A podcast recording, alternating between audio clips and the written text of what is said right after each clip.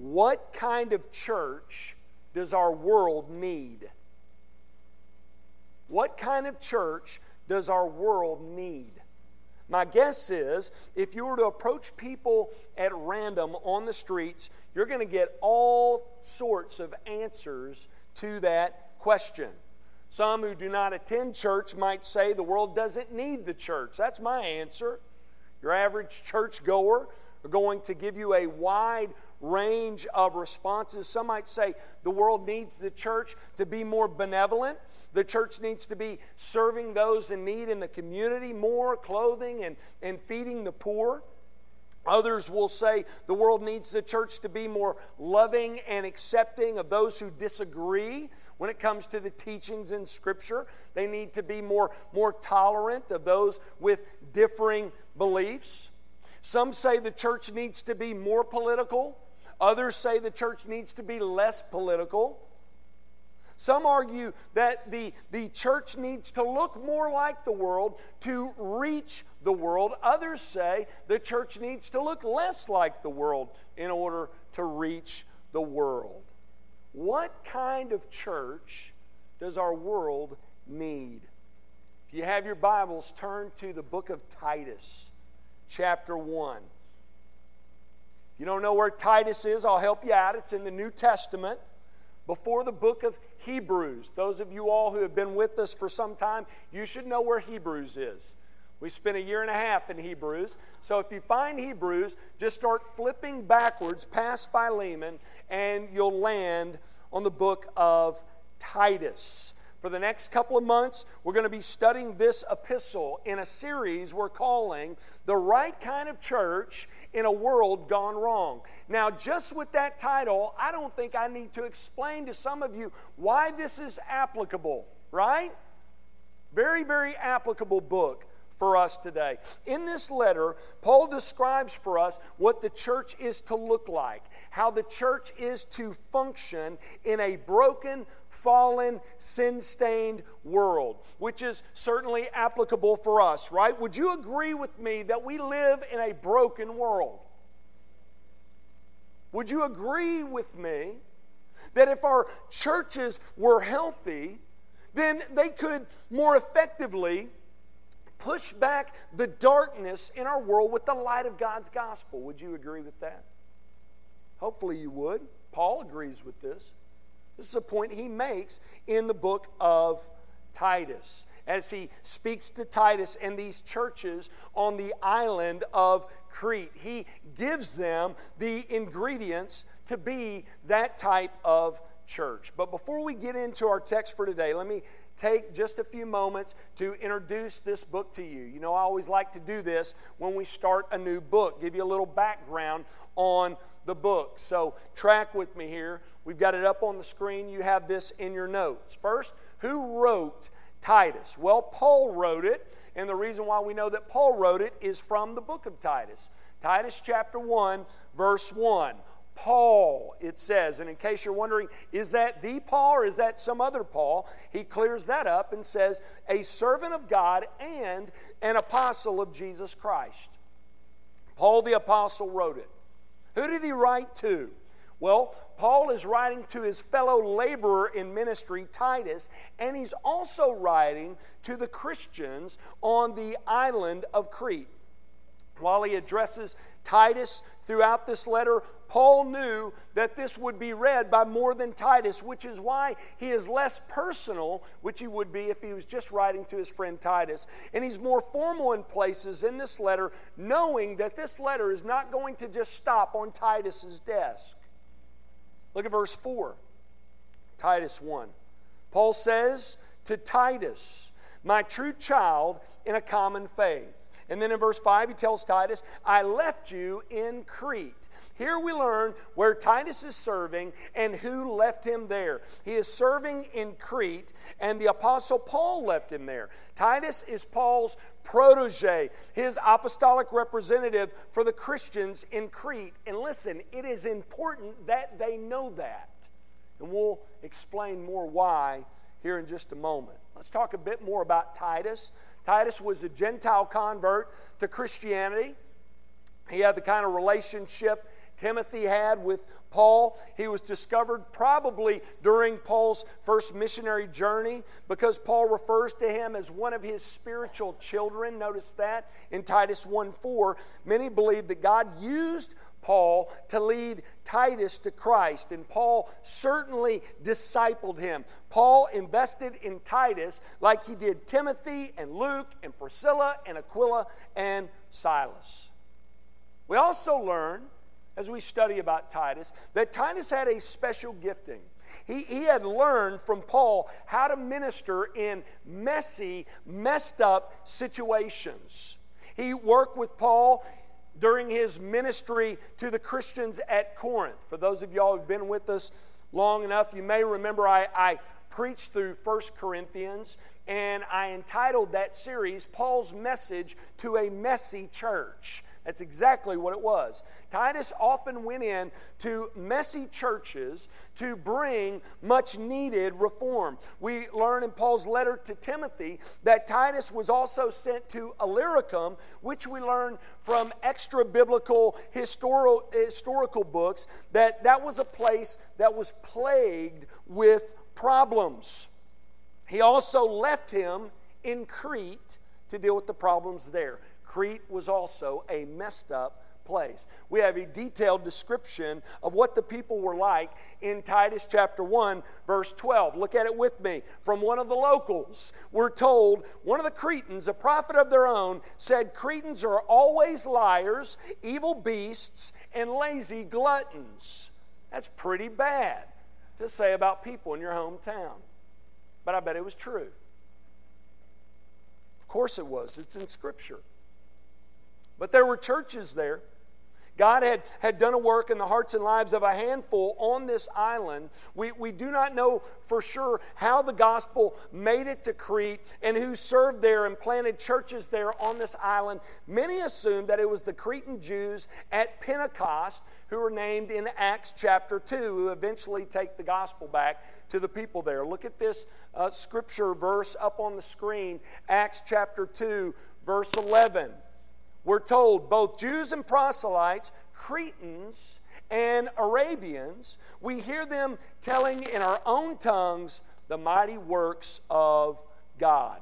A number of Jewish Cretans were probably among the few thousand saved on that day, and chances are good that they returned to their island with new hearts and a new message to share. We also learn that Paul visits this island while he is a prisoner on his way to Rome.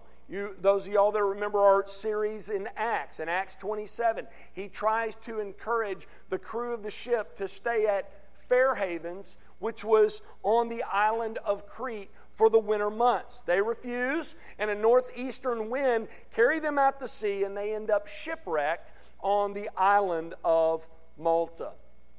We also know that after Paul's first Roman imprisonment, he did visit the Cretan church. We know that because of this letter, Titus. We're told by Paul that he left Titus in Crete.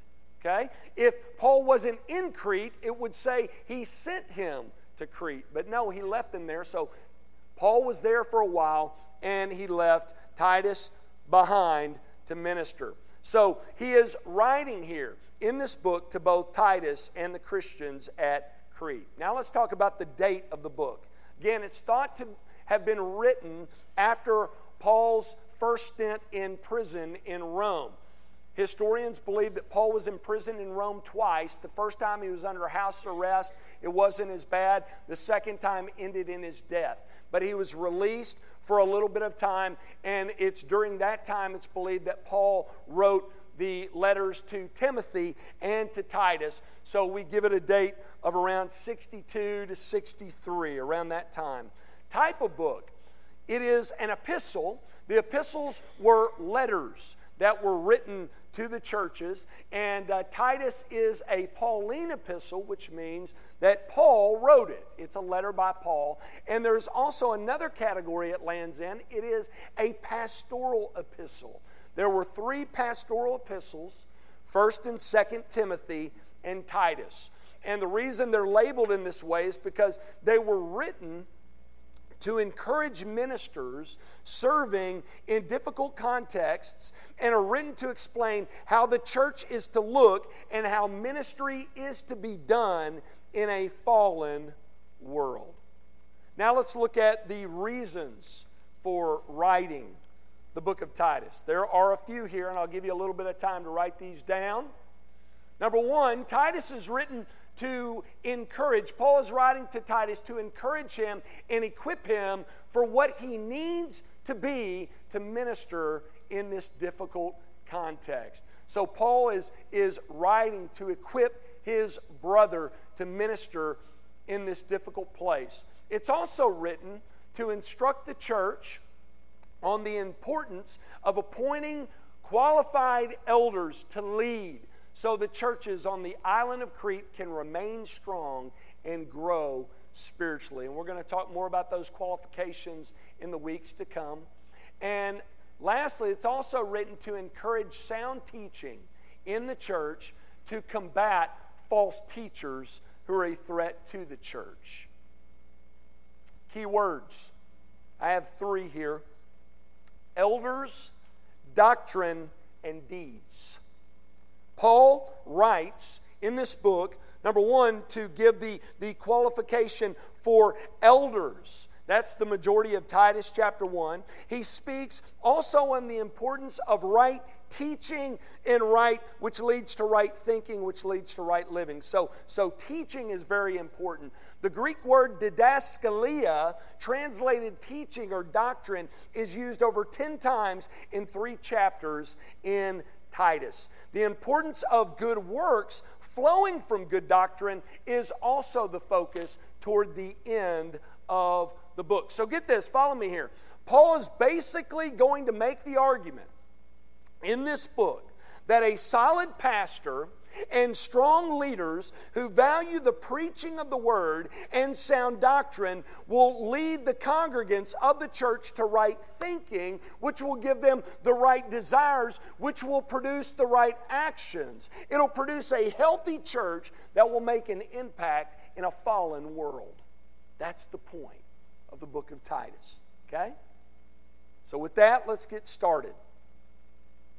We're going to begin this morning where the Apostle Paul begins, with the leadership of the church. As many of you know, I'm a glutton for punishment.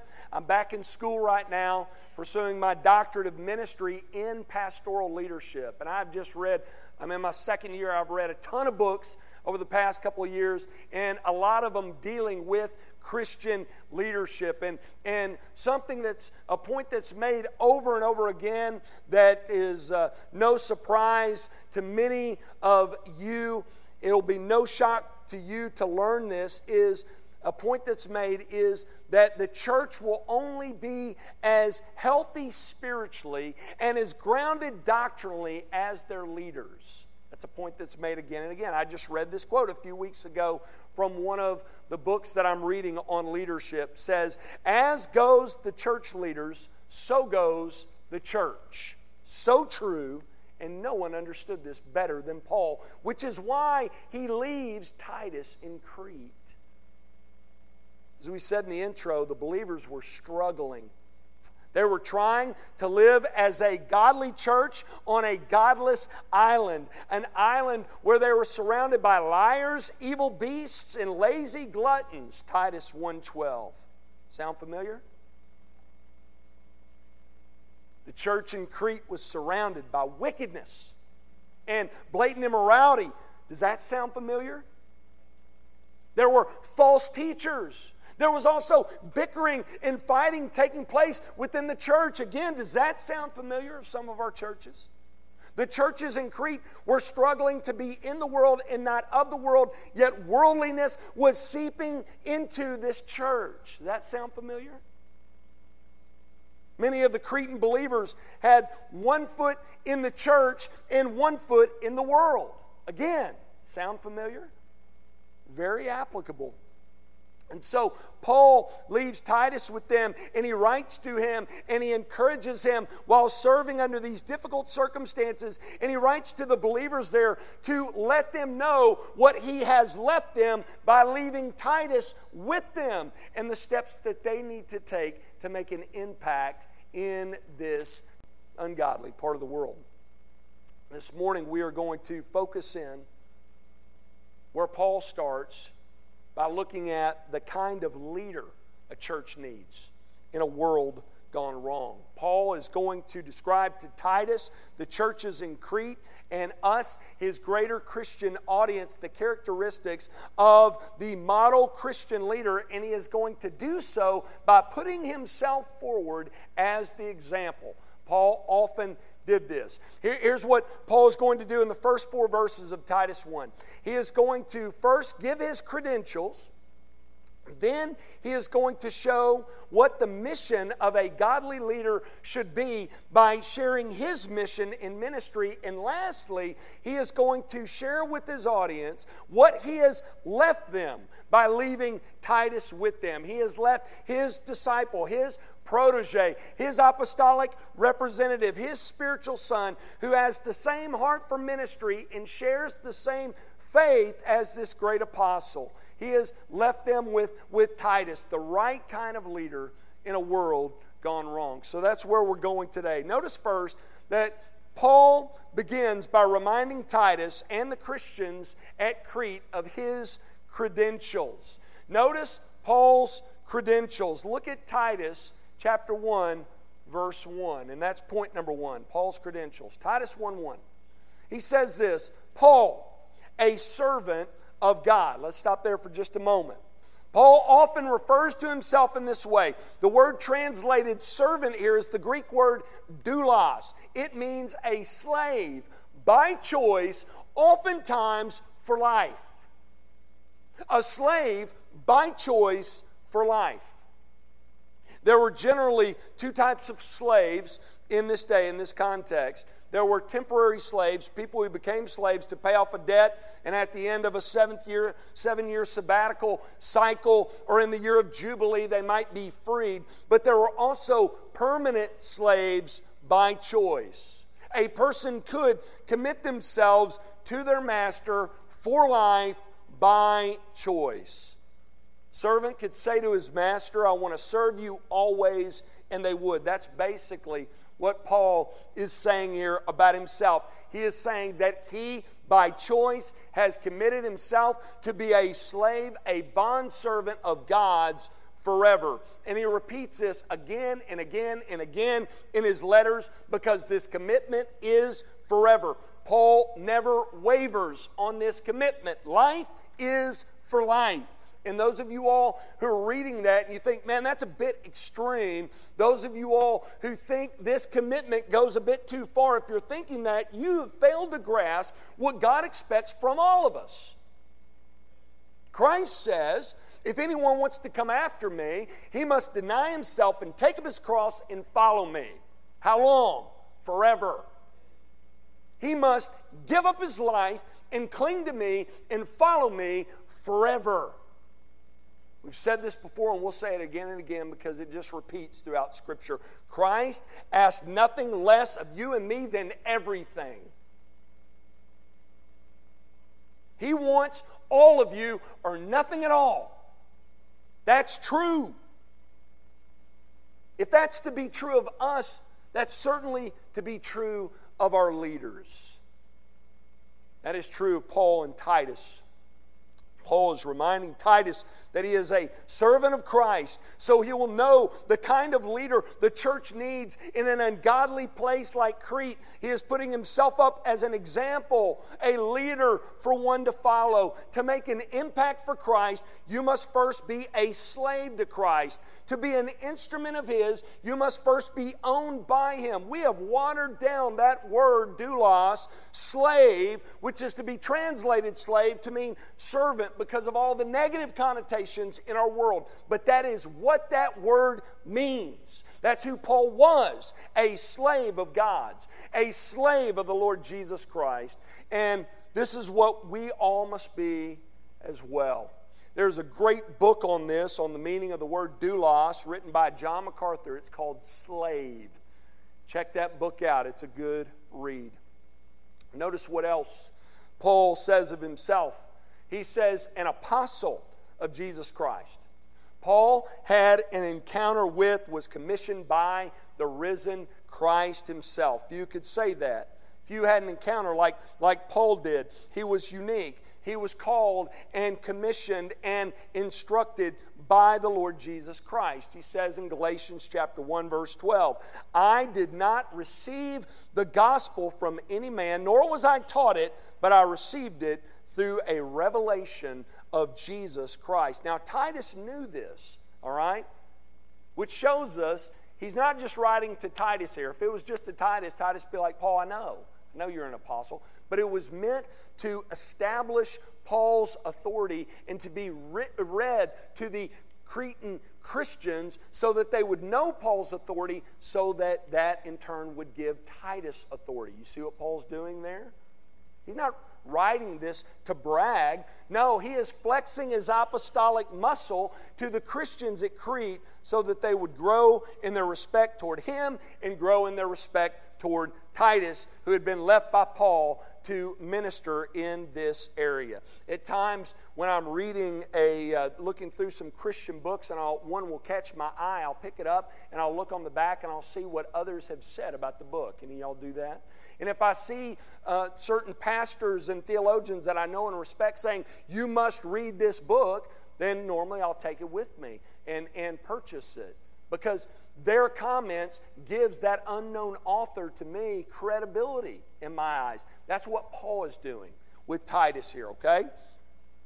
So Paul is writing to Titus and the Christians at Crete, reminding him and them of his credentials in ministry, and he shows us by example the kind of leadership that the church needs. To make an impact for Christ in a world gone wrong, the church needs a servant of the Lord Jesus Christ who has been called by God and equipped with His gospel to serve His church by serving His word. In addition, sharing his credentials, Paul also shares of his service to Christ's church. That's point number 2, Paul's service to Christ's church. Keep reading with me in verse 1. He says, for the sake of the faith of God's elect and their knowledge of the truth, which accords with godliness, in hope of eternal life, which God, who never lies, promised before the ages began, and at the proper time manifested in His word through the preaching with which I have been entrusted by the command of God our Savior. Man, Paul did not like periods, did he? He's the master of run-ons. Man, that just goes on and on. That is a very lengthy yet wonderful introduction. Paul in this passage shares his aim in ministry, which shows that his motives are pure and godly. Paul shares here that the reason for his existence, his aim in life and in ministry, is to reach the lost and equip the saved for the glory of God.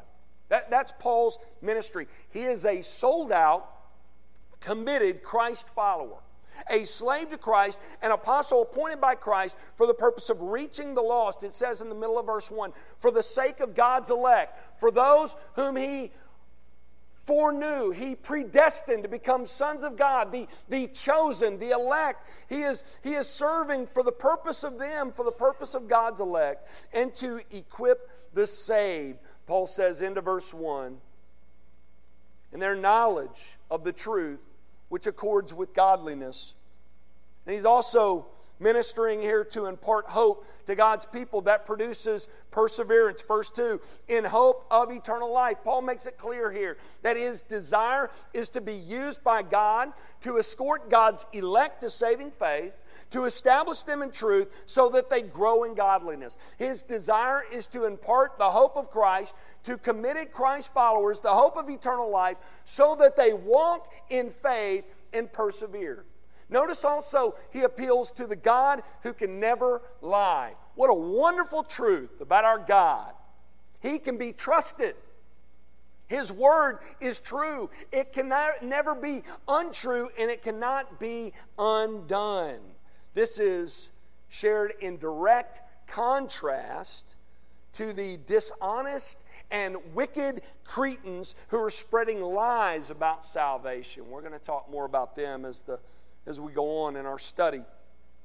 But Paul appeals to the one true and living God who cannot lie, who promised salvation, get this, before the ages began. Think about that for a moment. Is the gospel a new message? Is it a message that just shows up for the first time during Jesus' earthly ministry? Is Christ plan B?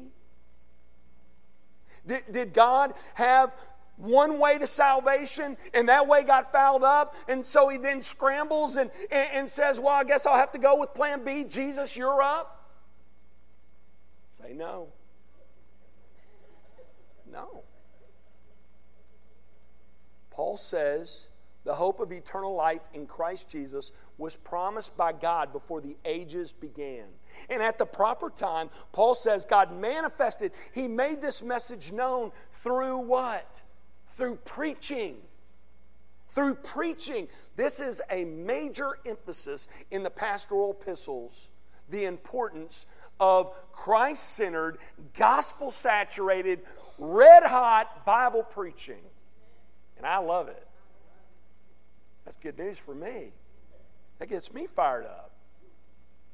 Paul tells Titus and the greater Cretan Christian audience that this gospel message of salvation and to this message of how to grow in godliness and the hope of eternal life through Jesus Christ is made known through the preaching of the Word. Paul says, I have been entrusted with this message to preach it by the command of God our Savior. And he also commands Titus to preach it. He says, Titus, it says to him in Titus chapter 2, verse 1, but as for you, teach what accords with sound doctrine. Then on down in verse 15 of Titus 2, he says, declare these things, exhort and rebuke with all authority. Preach and teach this gospel message. Why?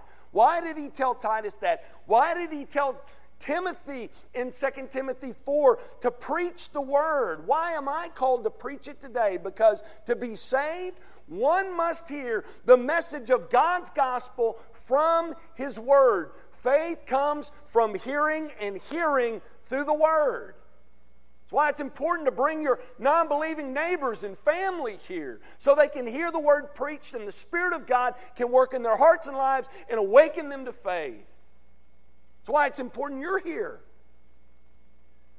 Because to grow in godliness, to live a life that honors God, God's people must first be instructed from the Word.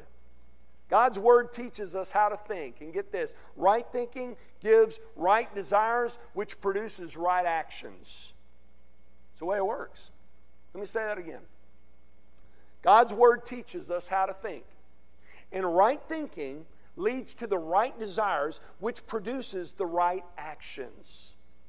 Parents, you want your kids to act right?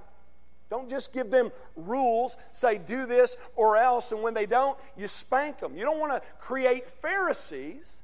You don't want them just meeting the letter of your law. You want them transformed from the inside out. You want their hearts changed and their minds changed, and the way you do that is by instructing them in the Word. When you instruct them in the Word, you know what happens? Their thoughts change.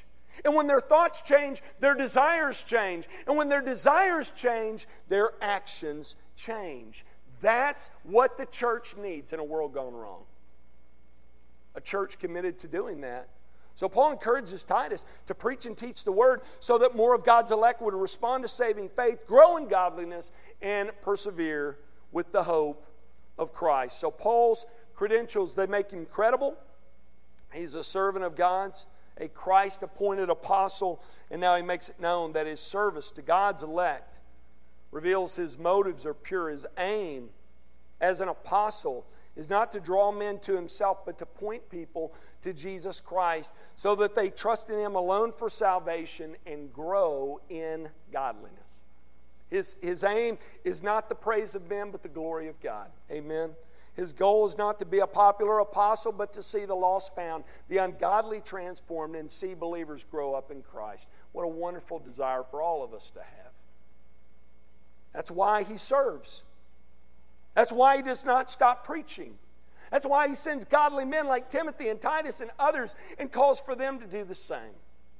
Well, after establishing his apostolic authority and sharing his heart for the lost to be saved and discipled, Paul turns his focus to his spiritual son and fellow laborer in the Lord, Titus. Look at Titus chapter 1, verse 4.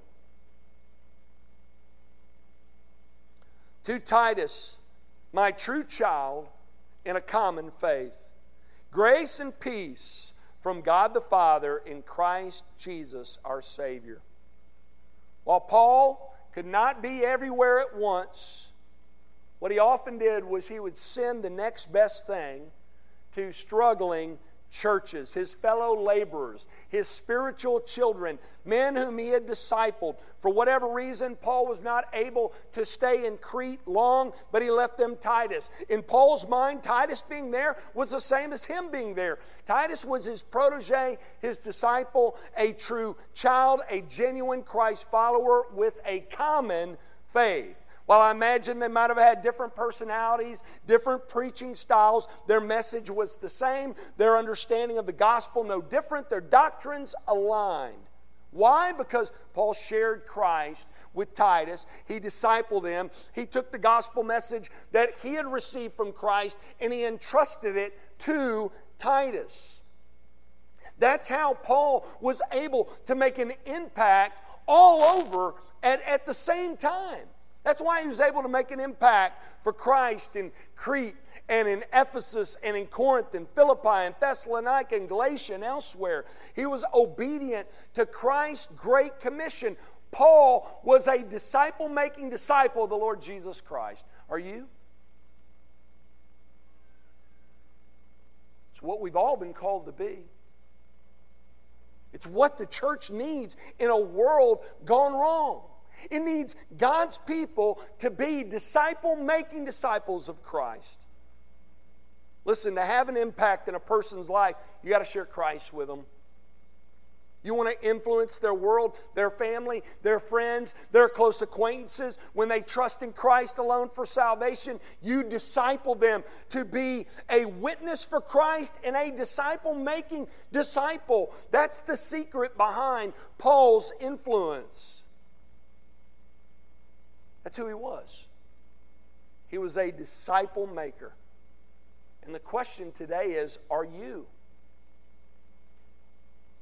That's what we're trying to produce in this church. We want to produce disciple-making disciples of the Lord Jesus. I can never have the influence that you have with your friends and family. I can't. But what I can do is equip you to disciple them through the preaching of the Word, through the in-depth teaching of the Word, provide you with the resources and the training and the prayer that you need to make this kind of impact. Well, notice Paul ends this passage with a very common greeting.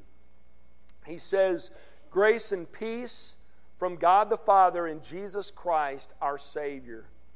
For Titus to minister in this way, on this godless island, in these struggling churches, he was going to need the God of peace, the God who has provided salvation through the person and work of his Son Jesus, to grant him, Titus, with the grace that is needed to do this work of ministry. And we all need it as well.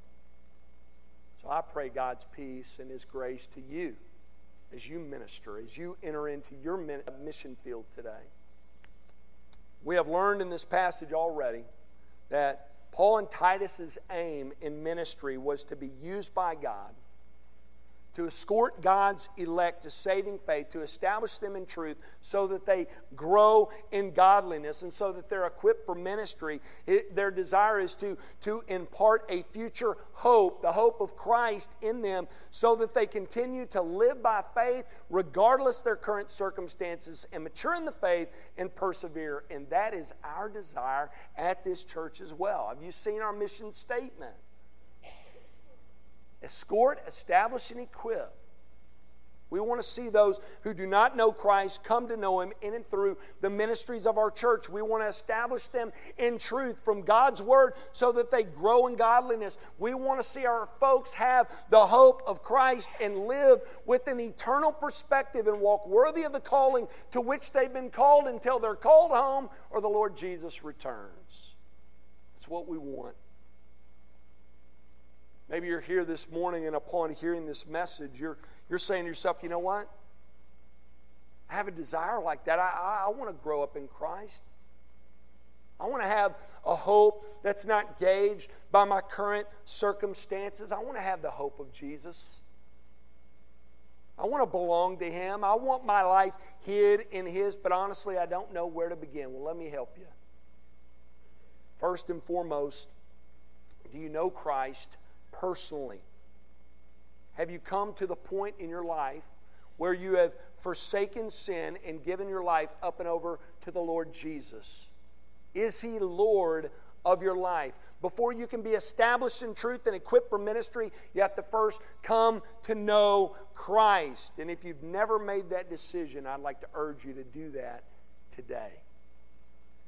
If you would turn from your life of sin, trust in Christ alone for your salvation, you can be made right with God right now and begin your journey to maturity, your journey to Christ-likeness. We can become more of the church that God has called for us to be if you would respond in obedience to the command of God where He calls for you to repent of sin and make His Son Lord. Christ came, He lived and died and rose again to make a way for you to be rescued from sin and death and restored to a right relationship with Him through His Son, Jesus. Would you enter into a relationship with Christ today through faith alone in Christ alone? I pray you would. Let's pray together.